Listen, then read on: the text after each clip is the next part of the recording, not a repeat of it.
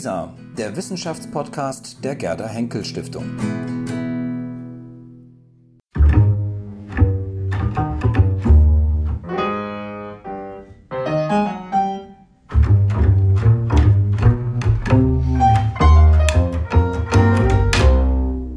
Auf ein akademisches Viertel mit. Ich begrüße alle Hörerinnen und Hörer sehr herzlich zum Podcast der Berlin-Brandenburgischen Akademie der Wissenschaften. In unserem Podcast erleben Sie Mitarbeiterinnen und Mitarbeiter der Akademie im Gespräch. Sie erfahren, womit sich die Forschungsprojekte der Akademie beschäftigen und was die Menschen hinter diesen Projekten antreibt. Mein Name ist Ann-Christine Boley. Ich leite das Referat für Presse- und Öffentlichkeitsarbeit der Akademie und freue mich, heute Matthias Pacierni zu treffen. Matthias Pacierni ist Musikwissenschaftler und Arbeitsstellenleiter des Akademienvorhabens Bernd Alois Zimmermann Gesamtausgabe, historisch-kritische Ausgabe seiner Werke, Schriften und Briefe. Wer Bernd Alois Zimmermann war und was seine Musik mit dem 20. Jahrhundert zu tun hat, darüber spreche ich jetzt mit Matthias Pacierni. Herzlich willkommen in unserem Podcast. Ich würde gerne zu Beginn fragen, wer war Zimmermann? Ich vermute mal, viele Hörerinnen und Hörer wissen nicht, um wen es sich da handelt. Wer war Zimmermann und was macht seine Musik aus? Gerne, ja. Danke für die Frage, danke auch für die Einladung. Bernd Alois Zimmermann, Komponist des 20. Jahrhunderts, vielleicht einer der interessantesten im deutschsprachigen Raum. Er hat gelebt von 1918 bis 1970 und das bekannteste Stück von ihm oder eines der bekanntesten ist seine Oper Die Soldaten die eine der ganz wenigen Opern ist, die nach 1945 entstanden ist und die so in den Kanon eingegangen ist, äh, der Musiktheater weltweit. Also es gab, glaube ich, zum Beispiel die südamerikanische Uraufführung in Buenos Aires vor, kurz nachdem wir angefangen haben, 2016 oder 2017. Es gab längst schon in den USA auch Aufführungen in Asien, also eine wirklich der wenigen Opern der zweiten Hälfte des 20. Jahrhunderts, die sich international durchgesetzt hat auch ein ganz tolles Stück, eine ganz interessante Oper. Und äh, Bernd Alois Zimmermann würde ich sagen, das macht ihn auch aus, dass er einerseits wirklich ein ganz avanciert moderner Komponist ist, den man aber trotzdem oder gerade deswegen gerne hört und auch gerne spielt. Also er ist auch bei Musikern bis heute sehr beliebt. Äh, seine Stücke sind sehr beliebt, werden viel gespielt. Also um es auf den Punkt zu bringen, ich würde sagen, bei ihm verbindet sich wirklich ein dezidierter moderner Anspruch, auch von den Konzepten her konzeptionell zugleich mit einem handwerklichen Zugang, der dafür sorgt, dass man diese Musik auch wirklich gerne hört und gerne spielt. Und das ist nicht so häufig in der zweiten Hälfte des 20. Jahrhunderts vielleicht. Und was ist das Ziel dieser Gesamtausgabe oder wie muss man sich die vorstellen? Was beinhaltet eine Gesamtausgabe bei mhm. einem Komponisten? Also erstmal sind es wirklich seine gesamten musikalischen Werke und da sind eben neben relativ bekannten Stücken eben die Soldaten, da gibt es Orchesterstücke. Äh, Photoptosis ist relativ bekannt, wurde zum Beispiel bei der Eröffnung der Elbphilharmonie gespielt. Also es gibt so ein paar relativ populäre Stücke. Da gibt es natürlich längst Notenausgaben, die sind teilweise aber relativ fehlerhaft. Äh, und es gibt aber auch einen großen Haufen Stücke von ihm, wo es überhaupt keine Noten bisher zu leihen oder zu kaufen gibt. Er hat zum Beispiel auch sehr viele Hörspielmusiken gemacht. Und es gibt auch Kompositionen, da kommen wir dann zu den besonders aufregenden Herausforderungen des Vorhabens, die liegen dann zum Beispiel komplett nur auf Tonband vor. Elektronische Musik komplett nur für Tonband. Da gibt es gar keine Partitur. Wie macht man denn von sowas eine Gesamtausgabe? Das ist so eine unserer spannenden Aufgaben neben ganz vielen anderen. Und das Ziel ist tatsächlich, äh, ist ja auch die Frage, das Ziel so einer musikwissenschaftlichen Gesamtausgabe, darin unterscheiden die sich auch von vielleicht germanistischen Gesamtausgaben, ist immer so ein Spagat für die Wissenschaft und Praxis. Und da ringen wir auch jeden Tag aufs Neue mit. Das ist aber auch ganz normal. Das Ringen ist da auch nie zu Ende. Denn wir wollen am Ende Partituren erstellen, die auch Dirigenten lesen können, Musikerinnen, Dirigentinnen, alle, die das wirklich für die Praxis brauchen. Und auf Grundlage dieser Ausgabe werden dann auch Notenausgaben für die Praxis hergestellt, zusammen mit unserem Verlag äh, Schott. Und äh, gleichzeitig muss das aber auch wirklich wissenschaftlichen und philologischen Ansprüchen genügen. Und dieser Spagat ist manchmal gar nicht so leicht äh, einzuhalten, weil die Praxis hätte es natürlich gerne immer übersichtlich und gut lesbar. Der Editor, die Editorin, der Philologe möchte alles ganz transparent aufgeschlüsselt haben. Da ist aber unser großer Vorteil jetzt heutzutage, dass wir halt eine Hybridausgabe machen können mit digitalen und gedruckten Anteilen. Das heißt, wir werden ganz klassische gedruckte, große, tolle Partituren haben, die man sich auf den Tisch legen kann. Und dazu kann man sich dann das Tablet anmachen oder den Computer und kann da noch ganz viele andere Sachen sehen. Also das wird ganz toll ineinander greifen. Äh, um mal hier den Werbeblock äh, anzuwerfen. Ähm, das ist wirklich die Idee, dass sich das aufs, aufs Beste ergänzt, denn es ist überhaupt nicht so gedacht, ähm, dass das Digitale zum Beispiel die gedruckte Partitur ersetzt. Es geht auch gar nicht. Manche dieser Partituren sind so groß. Das Stück, was ich ediere, Requiem für einen jungen Dichter, da geht die Partitur vom Fußboden ungefähr bis zur Höhe meines Bauchnabels. Also das kriegt man auf keinen Computerbildschirm vernünftig dargestellt. Also um es nochmal kurz zusammenzufassen, Ziel ist für die Wissenschaft und Praxis, zuverlässige Notentexte zu haben, die gleichzeitig transparent offenlegen, auf welcher Quellenbasis sie beruhen. So, und aber auch Schriften und Briefe, warum braucht man die auch? Also, das ist was im 20. Jahrhundert ja auch ziemlich typisches, dass die Komponisten viel, dass sie eigentlich den Eindruck haben, sie müssen viel auch zu ihren Kompositionen schreiben und erklären, was sie da machen. Und das ist dann auch sehr interessant, äh, welche Begriffe zum Beispiel Zimmermann da im Laufe der Zeit entwickelt. Und man hat oft dann auch so ein Wechselspiel, dass ein Begriff erst in einem Briefwechsel auftaucht und wandert dann in einen Essay über das Stück und umgekehrt. Sowas wollen wir zugänglich machen, aber auch zum Beispiel in den Briefen ganz interessant. Ähm, wie ist so ein Komponist eigentlich dann eingebunden? Also in Köln war er hauptsächlich aktiv zum Beispiel, wie korrespondiert er mit dem WDR, mit dem er ganz viel zu tun hatte? Wie korrespondiert er aber auch mit seinem Verlag? Äh, wie hängt er mit anderen Musikerinnen und Musikern zusammen? Das alles ist dann in diesen Briefen zum Beispiel sehr gut nachvollziehbar.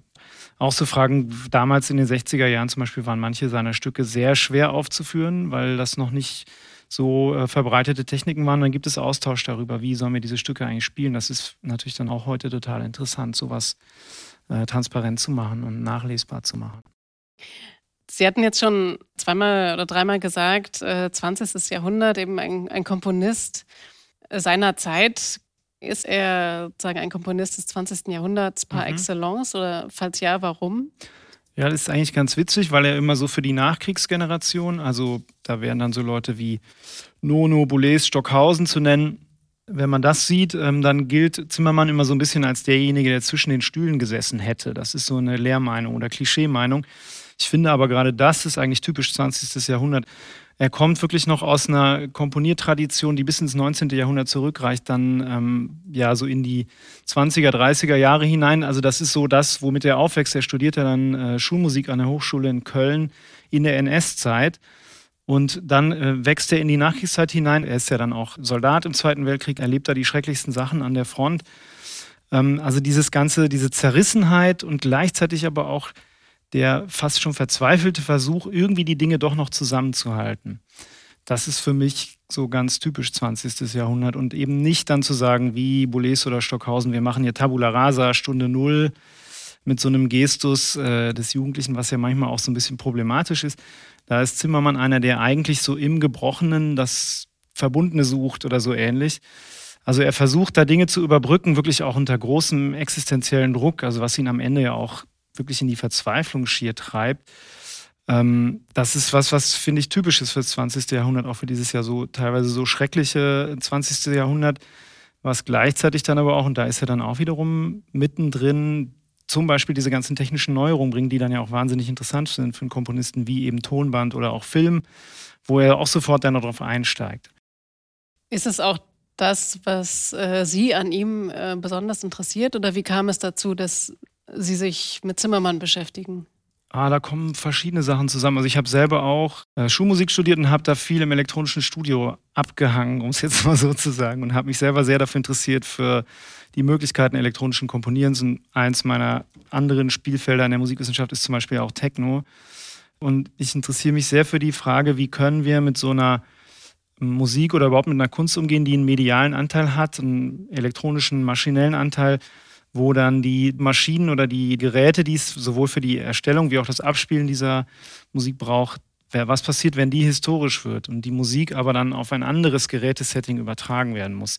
Welche Bestandteile lassen sich vielleicht gar nicht übertragen oder wie kann ich es schaffen, möglichst viele davon zu übertragen oder auch die spielbar zu halten? Das ist für mich eine ganz generelle Frage, weit über Zimmermann hinaus. Also das ist was auch weiß ich nicht, wenn jetzt demnächst die ersten Techno-DJs in Rente gehen, wird sich die gleiche Frage stellen, äh, wie rettet man deren Nachlass oder so.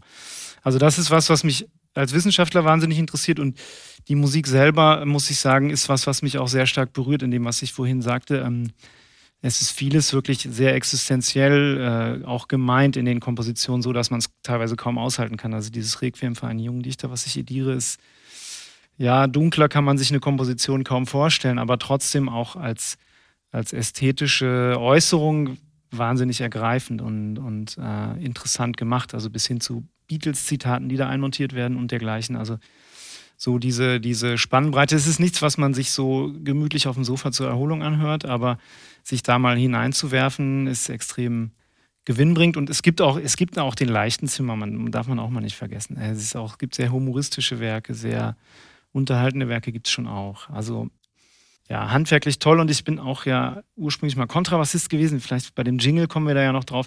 Es macht wirklich auch wahnsinnig Spaß zu spielen. Der wusste einfach, was er tat in jeder Hinsicht.